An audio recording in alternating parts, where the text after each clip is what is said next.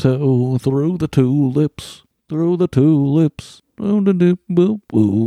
Hi, Michael. Hi, Hava. I'm trying to understand this headline. Okay. I'm trying to understand what the subject, verb, and object are. It Okay. says the strident writings of a young Blake Masters dog his Senate run. Wait, say it again. The strident writings of a young Blake Masters dog his Senate run. Okay, so the writings dog his run. Uh, can you say it with the emphases? So the strident. I mean, I can't remember all the words, but the the issue is that the writings are hurting his Oh. political campaign. Whatever he did I when he was young Oh, okay. is hurting his political campaign. Oh, okay. All right. The strident writings of a young Blake Masters dog his Senate rung. What is a young Blake Masters? I think Blake Masters is a person. Oh. This is reminding me of like Oh. uh you watch 30 Rock, right? This is a Republican, by the way. I just found out. So whatever. Right. Who gives a shit? Uh, I've watched a bit of Thirty Rock. Yeah. The are you familiar with the rural juror? Oh yeah, yeah. I think I've. Yeah, that. I was just remembering the rural juror song that Jenna sings at the end of the show. I just looked up the lyrics are the Irma Lerman Merman murder turned the bird's word lurid and the whir and purr of the twirler girl. She would the world were demure. The insurer's allure. So you, the headline you were reading reminded me of that. Oh, okay. Interesting. How are you, Hava? How are you? How am I, Michael? Well, the defining feature of my goddamn day okay. Baruch Hashem Uh-huh. was um that I was cooking myself pasta so peacefully, so happily, contentedly going along when I dropped to the floor a full just opened jar of pasta sauce which promptly shattered. Oh no. Um You sauced the kitchen. and if you think about it for a second, you see like how so many things about this spill make it worse, like a really hard spill. Like tomatoes stain everything and smell for a really long time. And it was a full, you know, whatever, 16 ounces of sauce, but also filled with glass. Yeah. So, like, how do I get it off of the fucking floor? It has been, I feel like, taken the whole damn day to recover, like, to clean this spill. My boyfriend got home from work and helped me clean it some, thank God. You're lucky it wasn't Shabbat, because then you wouldn't have been able to do shit. right. Then we just have to leave a pile of glass and pasta sauce in the kitchen. And of course, you know, during this whole thing, Chonk wants to get in there and get into that pile of glass and pasta sauce. Oh no, that's no good. Well, hopefully, I feel like when a jar of pasta sauce breaks, it doesn't go into tiny little fragments of glass. No, it went into a thousand tiny fragments. Oh no, I'm so sorry. That I feel like was a defining feature of my day, which was otherwise just fine, but that's been really overshadowed by the pasta sauce incident. That's my main deal today, Michael. How are you? I'm fine. I'm just confused by the news, not in the way that most people are, just in the way that I can't parse the headlines. just you literally aren't sure what the news is. we went to a uh, a bar actually in town. Oh, So, yeah, wow, that's Girl and I- strange. Yeah, was, we just want we just want to kind of go out and Yeah. You know. I've been I feel like I've been wanting to go out less and less because I feel like everyone I know who has avoided getting COVID so far is getting it. yeah, yeah, that's true. I don't know. It was a bit of a calculated risk. Yeah, for sure. We went out to a fish shack and got like fried fish and bullshit. A fish shack, you say? Yeah, and then went to like a kind of a lesbian-y queer kind of bar. That sounds cute. Not in name, but like in it's it's kind of one of those In gay. energy. yeah, it was like a gay bar restaurant that you could take your parents to. You know, Right. so I know the type. Well, that sounds like a lovely outing. it was nice. It was a good time. So I've, I'm I'm happy. I'm very happy, and I'm excited to get into a little bit of whatever you're bringing today. Yes, today, not really going to be reading any original text because we have so much story to get through. We're going to be getting, as I said in the patron episode, it's going to be a very midrash heavy episode. So, um, great episode for Michael. I love midrash. Yes. Our listener wrote in, our listener searching for Sarah. Hi and hello, you lovely podcasters. I wanted to ask if you could do a dive into what the Talmud has to say about Sarah Bat Asher. Who I'm named after. I know there's stories about her being incredibly old and holding on to stories and also appearing as ghosts to some rabbis arguing about the splitting of the sea, but I'd love to hear more. Lots of love. Whoa. The general question is, what's up with Sarah Bat Asher? And I have to say, I found a lot of stuff, and not, none of the things I found are what our listener mentioned in their message. I found a bunch of other stuff. But first, let's just start off with the basics of who is this bitch. So, she pops up a couple places in Torah, but one of the most notable is in Numbers 2646. This is like a sentence that is in the middle of this huge long list of genealogy. You know, Oh, you I know, how the Torah does. I went, I went to a double bat mitzvah when I was young, and that was the twins Torah Mm, portion. their parsha. that was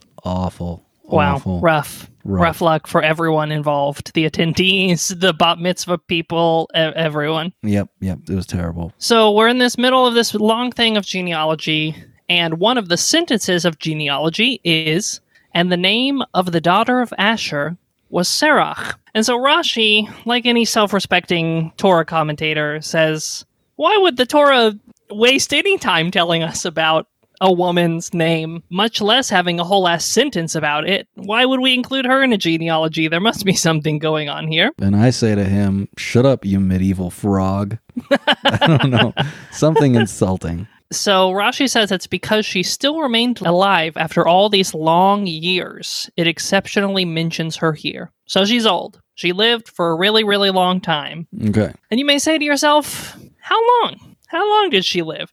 I didn't pull a, a number, but we're going to dive into a bunch of stories about how it lasted so long. So the context we need to know for our first story is that one of the things that Moses needed to do in his sort of all of his responsibilities having to do the Exodus is he needed to get Joseph's coffin, his bones, hmm Yep. and bring them out on the Exodus because Joseph, during Joseph's life, had said, When God takes notice of you, then you shall carry up my bones from here. Joseph sort of said, like, it's going to be a big deal when you take my bones away. So, because of that, I'm sure the rabbis have a lot to say about this, but we're focused on Serach today. Sota 13a.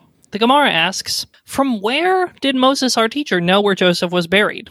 AKA, how did he know where to find the casket, as its location apparently had been lost to the ravages of time? And the sages said, Serach, the daughter of Asher, remained from that generation that had initially descended to Egypt with Jacob, which is a long ass time between those generations, between Jacob and Moses. And Moses went to her and said, Do you know anything about where Joseph is buried? And she said to him, The Egyptians fashioned a metal casket for him and put it in the Nile as an augury so that the water would be blessed. And Moses went and stood on the bank of the Nile, and he said to Joseph, Joseph, Joseph, the time has arrived about which the Holy One, blessed be He, took an oath, saying, I, God, will redeem you.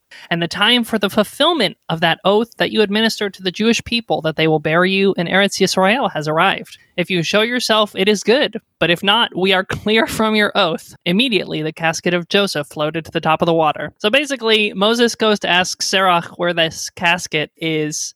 And then he goes to talk to the casket and he's like, listen, if you want to come with me, come with me. But I'm just doing my due diligence here. So if you don't float to the top of this pond right now, like metaphysically, we are freed from your prophecy. That's great. That is so good. I'm Yeah. into it. I had heard that Joseph was buried in the Nile. I did not know if that was one of the ways that he uh, got himself out of that watery tomb. Right. And this is sort of one of the emblematic things about Sarah Bat Asher. She is uh, quite literally that bitch that knows where the bodies are buried. Oh, okay. That's you know, nice. she's Yeah. been hanging around with the community of Israel long enough that she knows like who did what to who, you know, a couple generations ago. Hmm. Okay, that's neat. That's a neat skill. Yeah. Here is another Joseph related Serach story. And this is from uh, Midrash Haggadol on Genesis. So the brothers of Joseph have gone to Israel and found out that Joseph is alive, and that whole saga has unfolded. And they said to themselves, if we tell our father,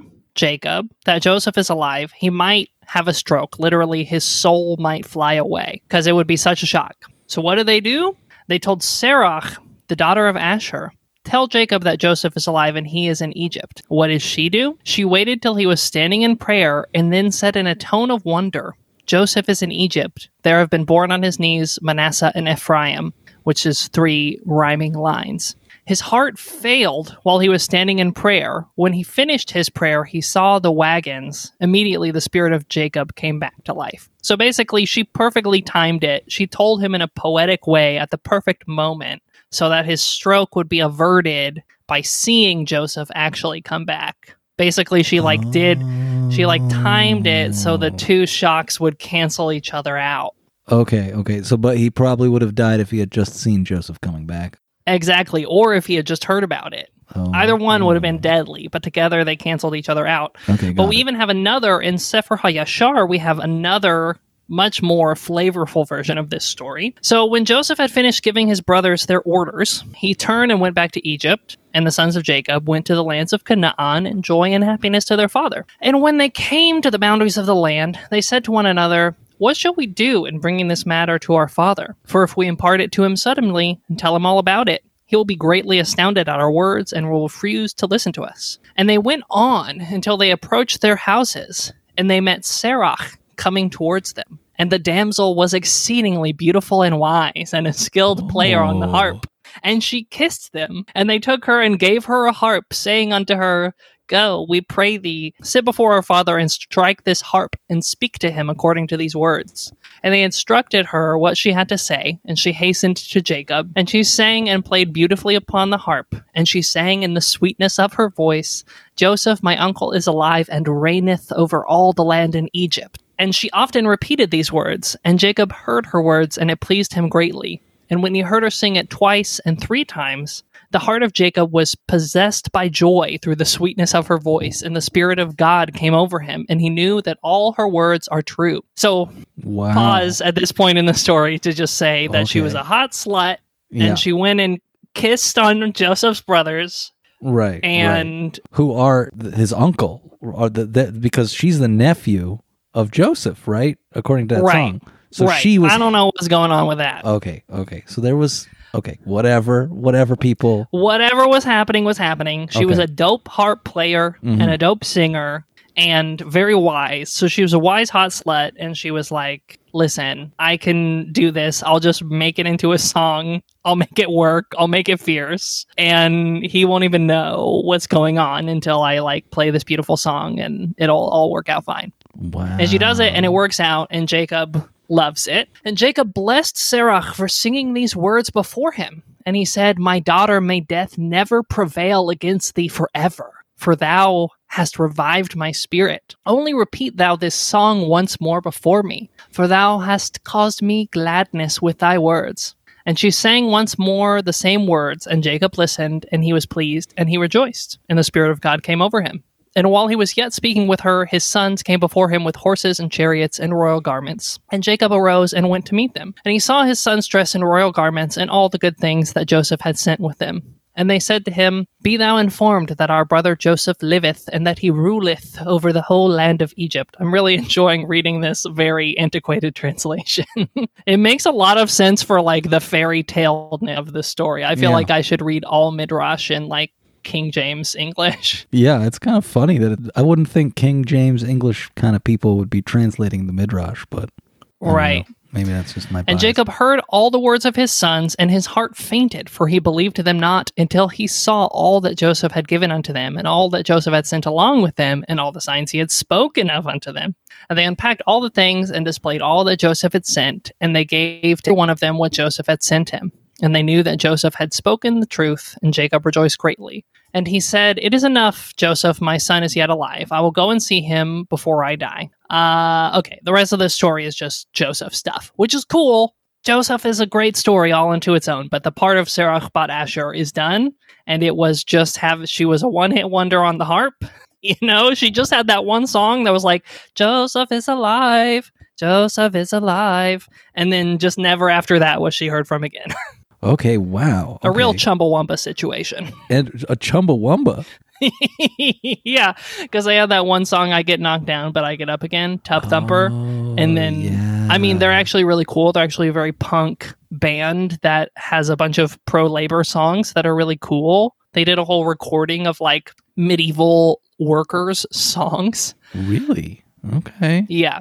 Anyway, they're really cool, but they had that one song here and then were never heard from again. Well, well, hopefully they get the same deal where they live, get to live for like right. We something. heard Tub Thumper and we were like, Chumbawamba, may death never touch thee.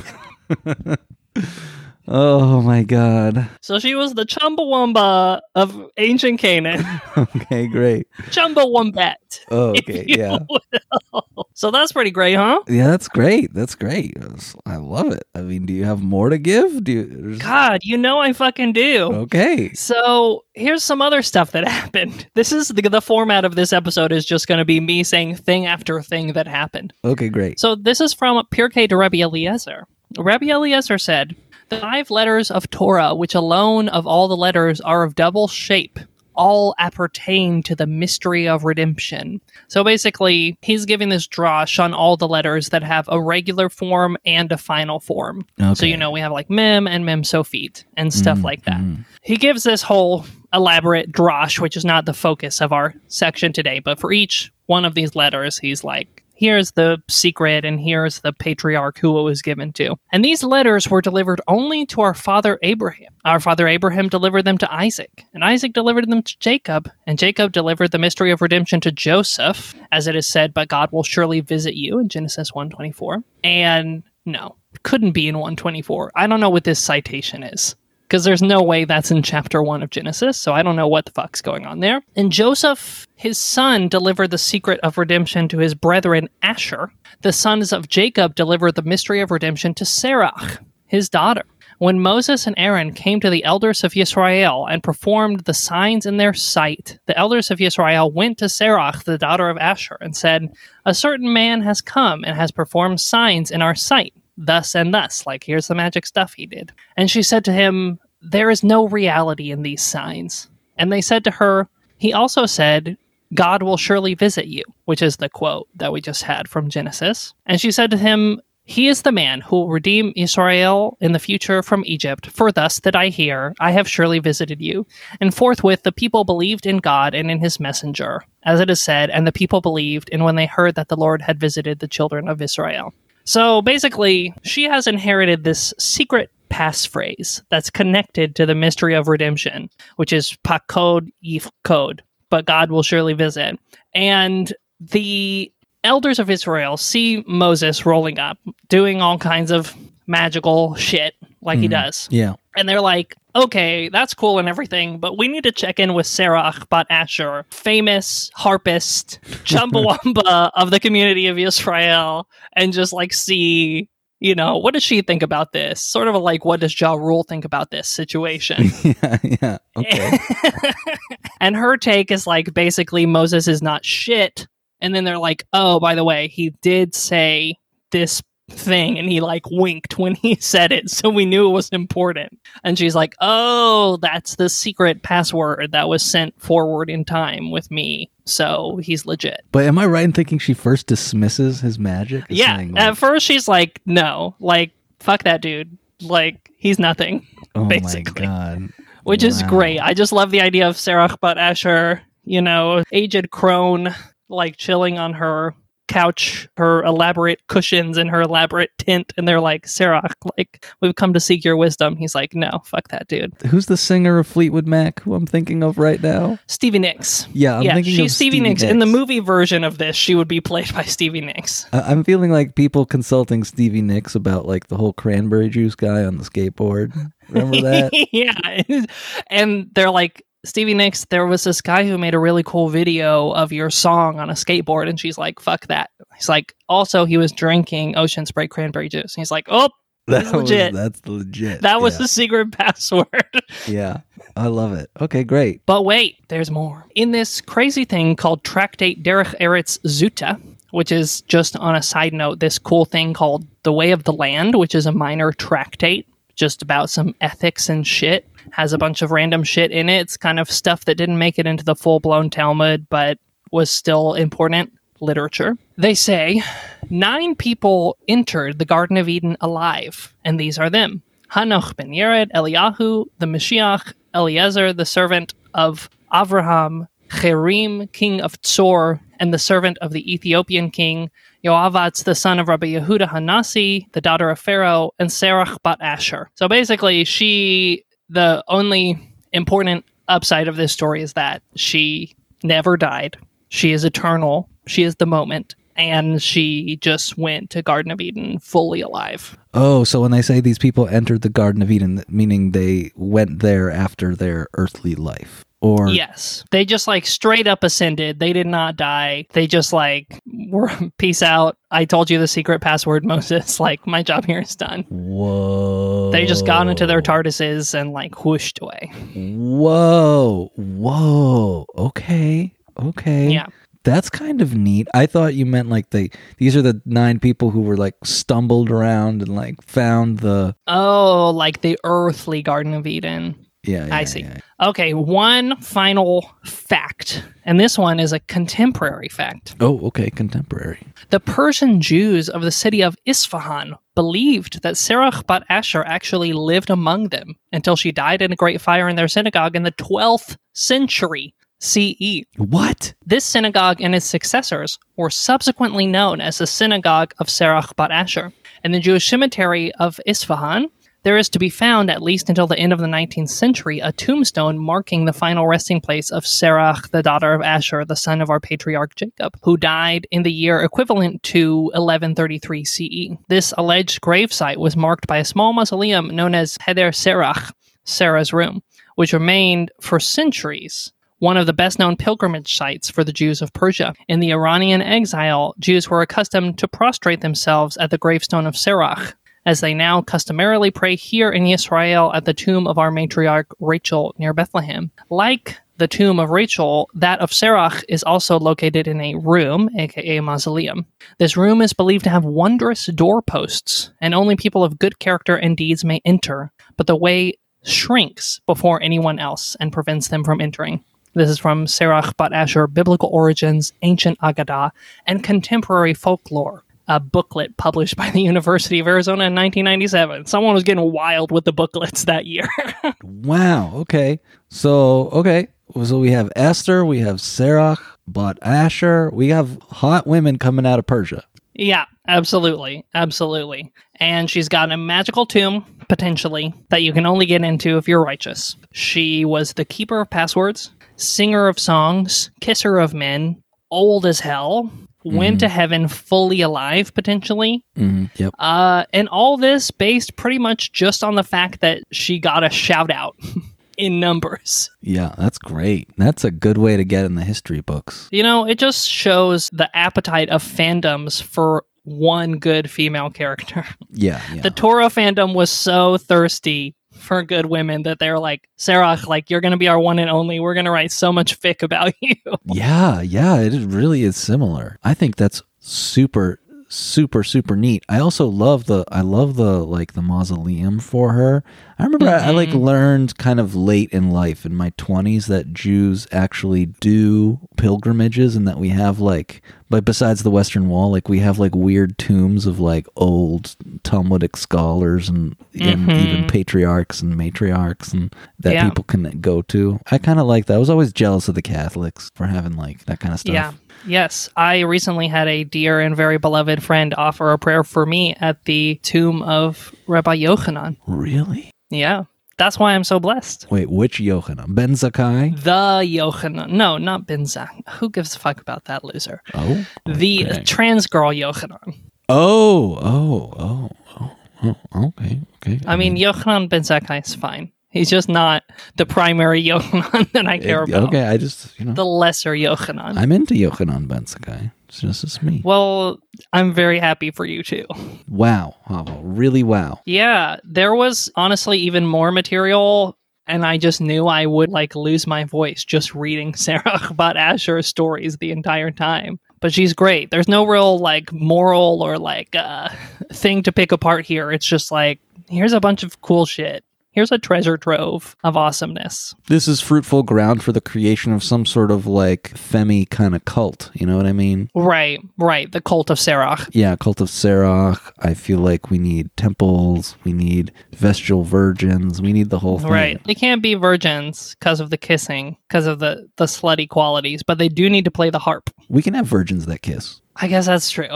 You got me there. Totally allowed. I don't know. Just that next to like Mm-hmm. the next to the courtyard babies. Like we're slowly building our right. This, this is in the list of stuff we're going to bring back. slowly building our monastic Jewish tradition. This is great. I love this Agadah stuff. yeah. I feel like I never heard a lot about it in the progressive Jewish circles that I'm hmm am in because I feel like there's so much emphasis and desire and anxiety about making Judaism fit into some like the ethical norms of the day of your community. Mhm. Uh, this stuff just doesn't really get talked about. It's not prioritized. Right. It's just pure wonder. It's just pure wackiness. Just pure wonder, just pure joy. Right. The whole premise of Sarah Bat Asher is like, what if there was a lady who was really old? Would that be fucked up or what? Yeah, yeah, exactly. And that's like that's the kind of shit that you can actually like do fanfic on, you know? Yeah. Yeah. It's fruitful, fruitful ground, ground for creation. Yeah, yeah. I feel like we got to get to like write a comic book or something like that. All right. I'm seeing her tomorrow, so I will have to uh, get right on that proposal. Oh, oh, you're gonna see her tomorrow. Yeah. We're going to go to Sabres, I think. You guys are getting close. Look at you. I mean, yeah, we've been hanging out. Oh, okay. All right. That's neat. But also, anytime someone transitions, you know, have to take them under my wing. Oh, I didn't even make the connection. Save her. Of course. They need a rock of gender to cling to. You are a rock of gender. Rock of gender, hear my prayer. I need help buying dresses. Okay. Okay, let's get back to closing out our episode. Let's go to Sephora. How do you do the wingtips? What are you gonna say? Uh, let's close get back to closing out our Okay. episode. All right. Um, yeah. So, dear searching for Serach, I hope you found her through this episode. I did my best. There's even more out there. I'm sorry I didn't find the stuff about her appearing as ghosts to the rabbis, but I hope that you find it and tell me about it. Yeah. But there's a bunch of stuff. There's a lot of really good sheets on Sefaria for this if you want to dive into it further. So I hope you enjoyed this Serach episode. I think next week will be another Russian doll extravaganza. Oh, good. Nadia will be returning to the pod. Excellent. We love it. Yeah. If you want to have twice as much, if you want to hear every week an extra episode, which Michael directs and has a very special Michael flavor to it and is, uh, I would say, even zanier than our normal episodes, then you should become our patron at patreon.com slash hi how are you because then you'll get twice the madness in your pod roll. Y'all are the best. Thanks so much for chilling out with us in our elaborate cushioned tent where we give thumbs down to Moses Rabbeinu. And okay. just like Sarah, Okay. Michael, All we're right. emulating Sarah. Okay. She did it 1st We're like Siskel and Ebert of Tanakh. and without further ado, Shavua Tov. Shavua Tov.